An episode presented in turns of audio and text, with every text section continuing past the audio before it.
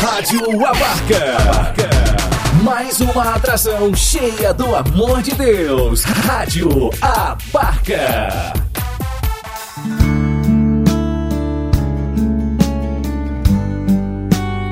Deus fala com você. Com Padre Ricardo Silva Carlos. Deus quer falar comigo em coisas tão pequenas, nas coisas simples.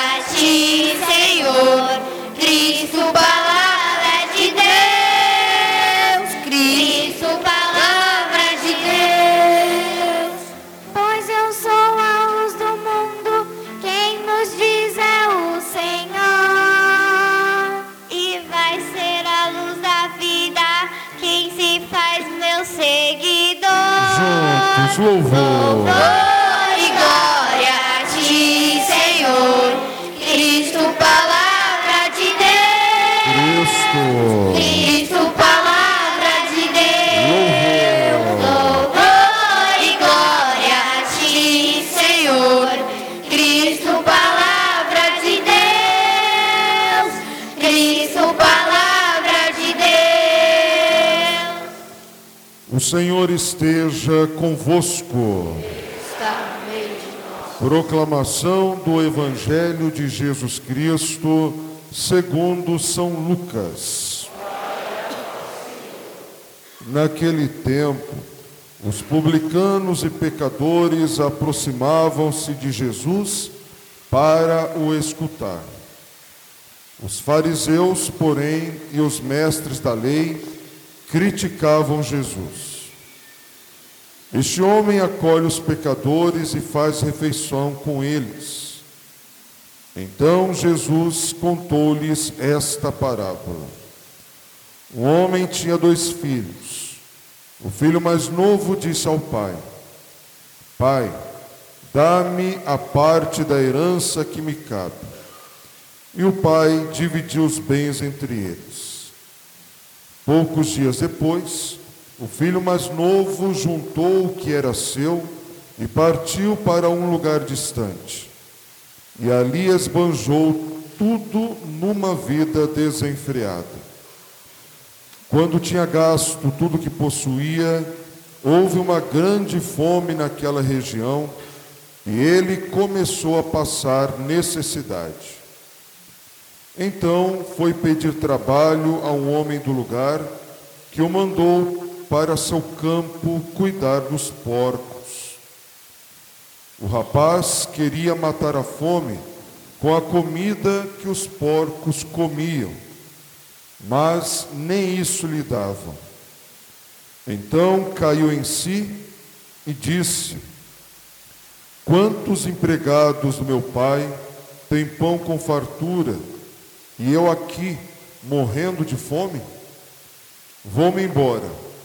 Vou voltar para meu pai e dizer-lhe: Pai, pequei contra Deus e contra ti. Já não mereço ser chamado teu filho. Trata-me como um dos teus empregados. Então ele partiu e voltou para seu pai. Quando ainda estava longe, seu pai o avistou e sentiu compaixão. Correu-lhe ao encontro, abraçou-o, cobriu-o de beijos. O filho então lhe disse: Pai, pequei contra Deus e contra ti. Já não mereço ser chamado teu filho. Mas o pai disse aos empregados: Trazei depressa a melhor túnica para vestir meu filho, e colocai um anel no seu dedo e sandálias aos pés. Trazei um novilho gordo e matai-o. Vamos fazer um banquete, porque este meu filho estava morto e tornou a viver, estava perdido e foi encontrado. E começaram a festa. O filho mais velho estava no campo. Ao voltar, já perto de casa, ouviu música e barulho de dança. Então chamou um dos criados e perguntou o que estava acontecendo. O criado respondeu: É teu irmão que voltou. Teu pai matou o novilho gordo porque o recuperou com saúde. Mas ele ficou com raiva e não queria entrar. O pai, saindo, insistia com ele. Ele, porém, respondeu ao pai: Eu trabalho para ti há tantos anos, jamais desobedeci a qualquer ordem tua, e tu nunca me destes um cabrito para eu festejar com os meus amigos. Quando chegou esse teu filho, que esbanjou teus bens com prostitutas, matas para ele o novilho cevado? Então o pai lhe disse: Filho, tu estás sempre comigo, e tudo o que é meu é teu. Mas era preciso festejar e alegrar-nos, porque esse teu irmão estava morto e tornou a viver. Estava perdido e foi encontrado. Palavra da salvação. Nós vos adoramos, Senhor Jesus Cristo, e vos bendizemos.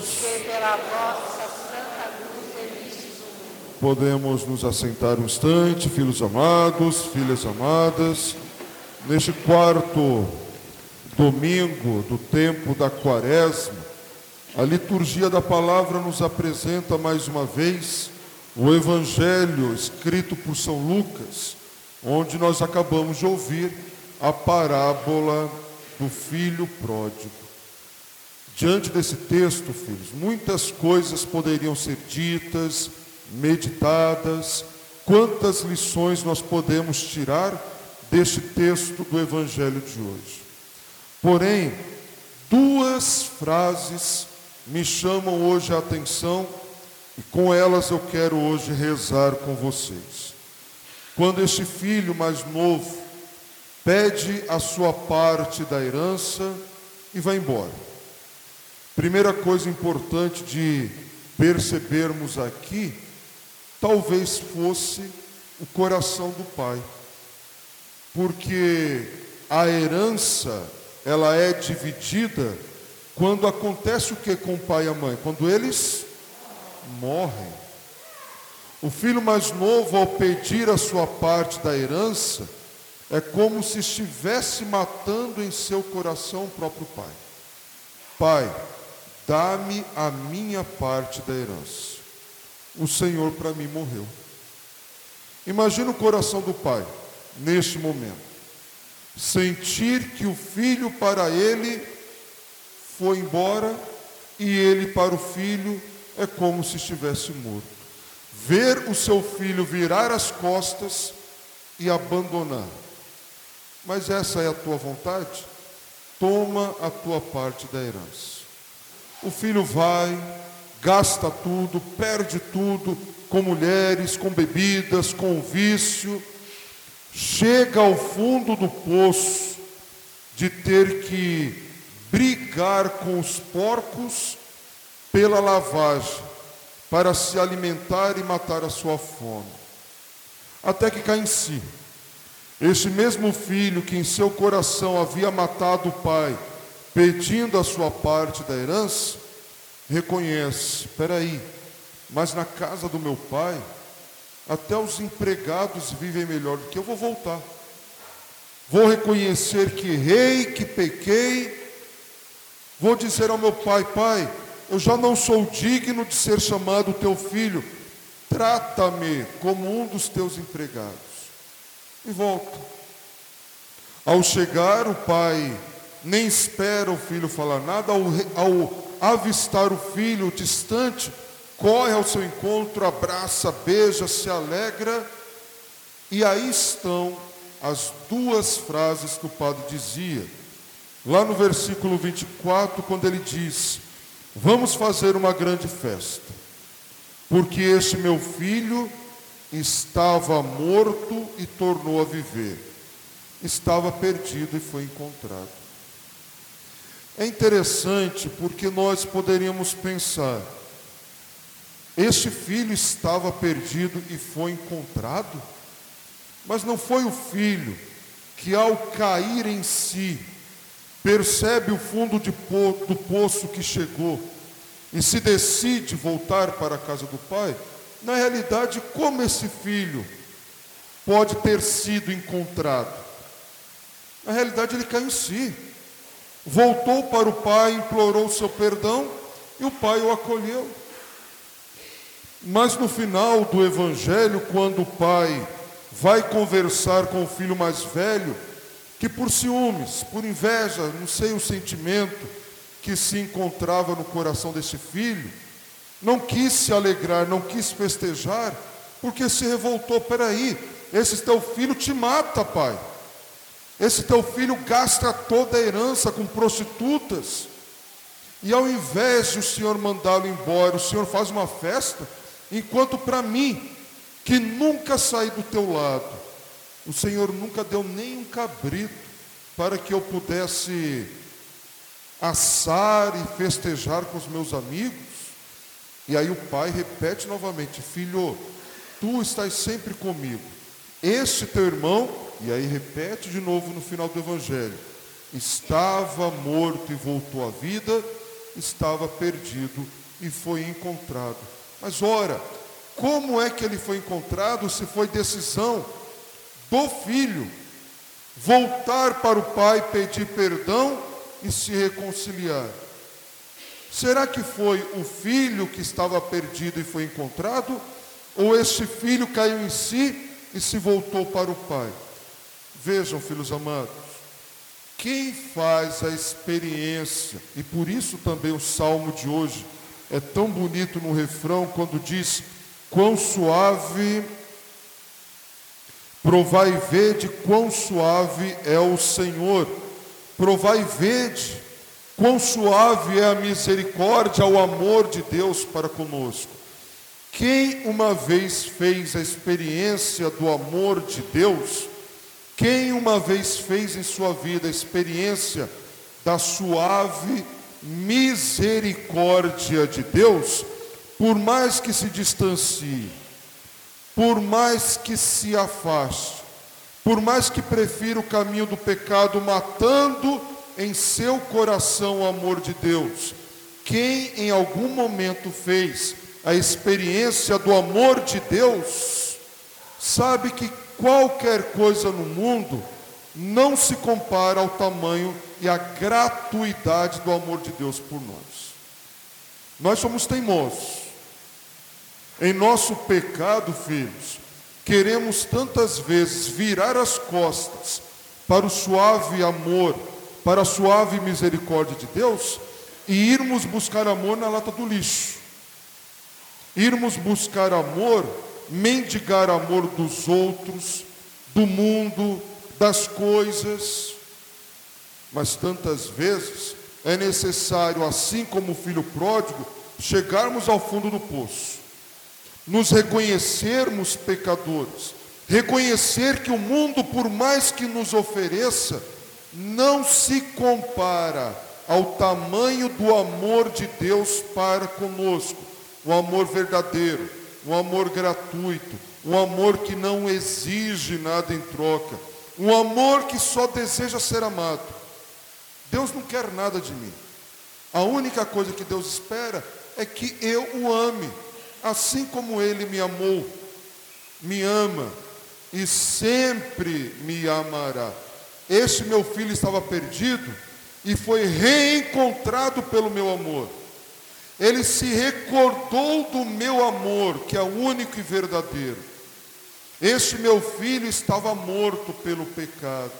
Este meu filho estava morto pelas coisas do mundo.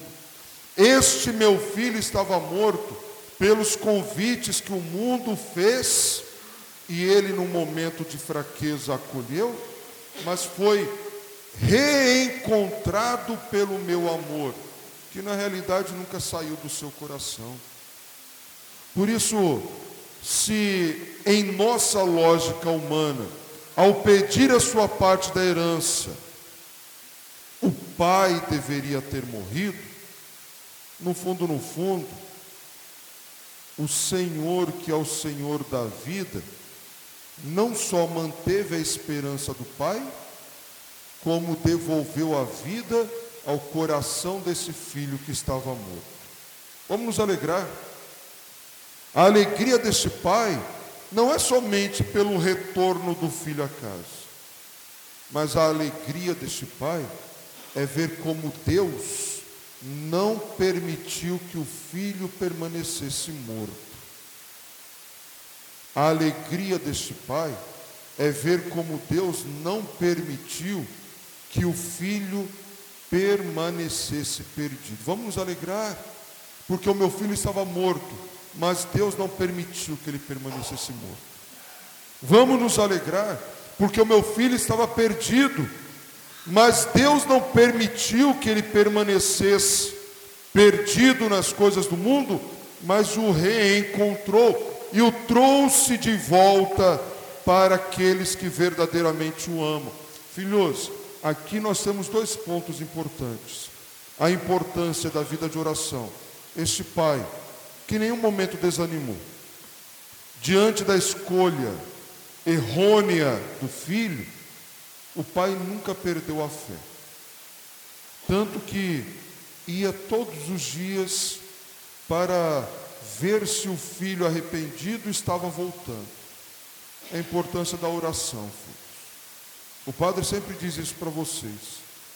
A vida está difícil, a cruz está pesada, a esperança está começando a titubear no teu coração.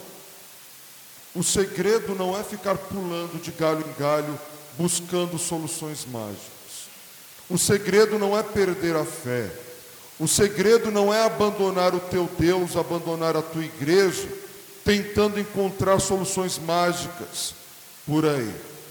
A cruz está pesada, a vida está difícil, a minha família está passando por um momento difícil. A solução é você dobrar os joelhos, rezar e confiar. No momento certo, se você abrir o teu coração, você que está morto voltará à vida. Você que está perdido será encontrado.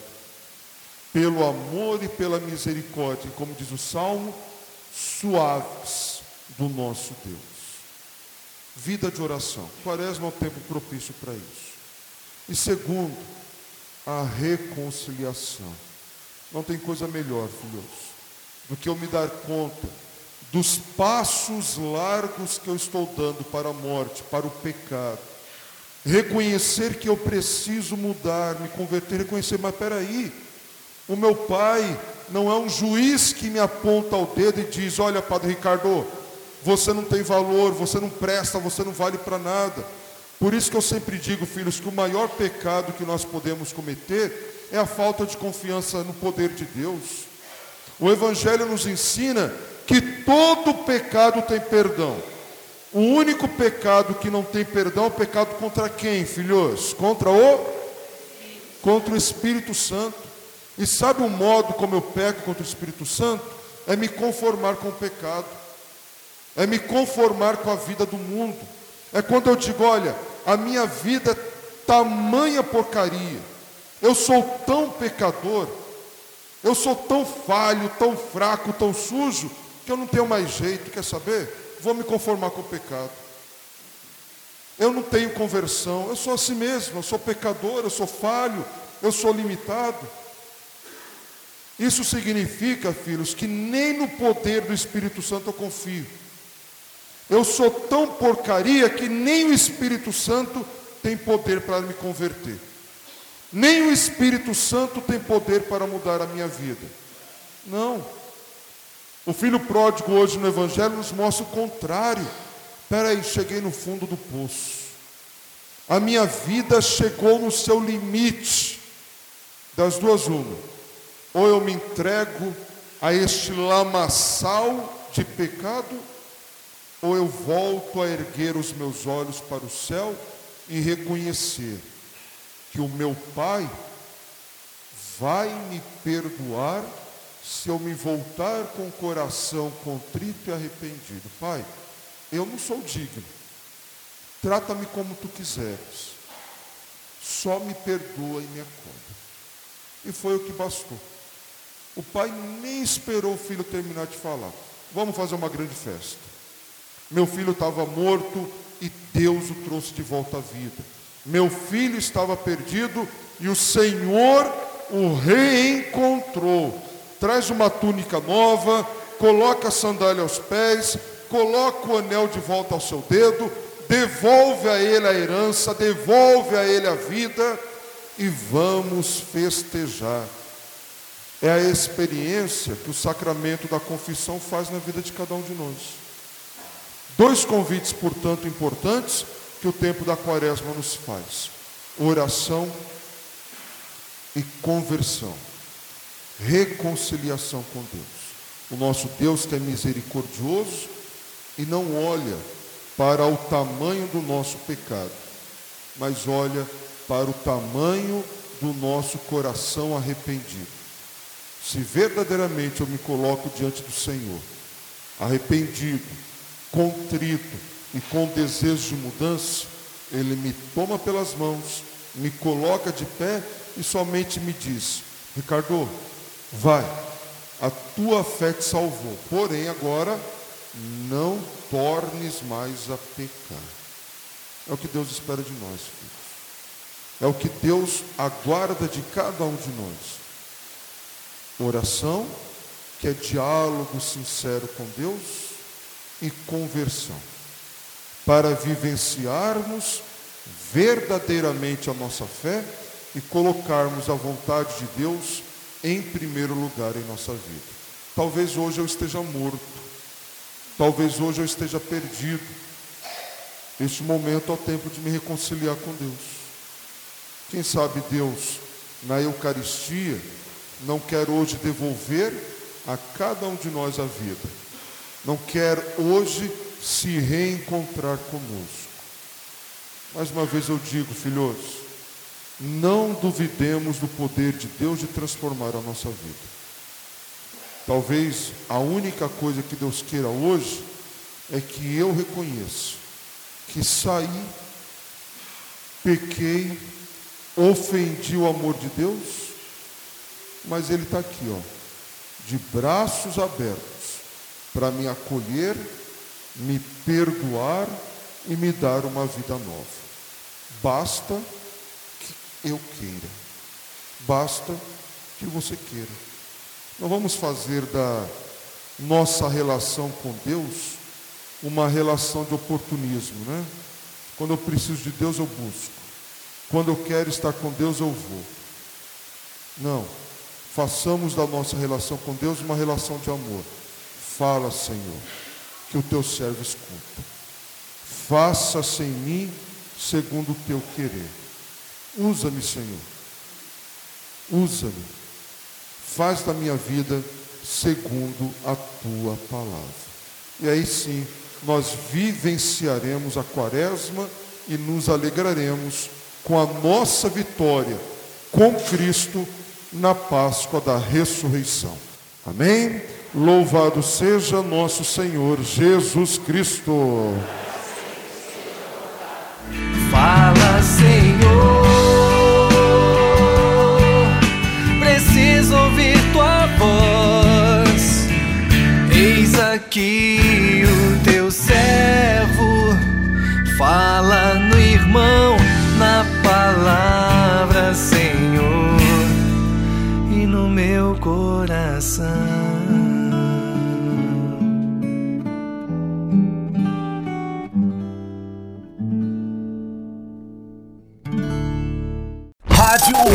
Abarca. O amor de Deus pra você.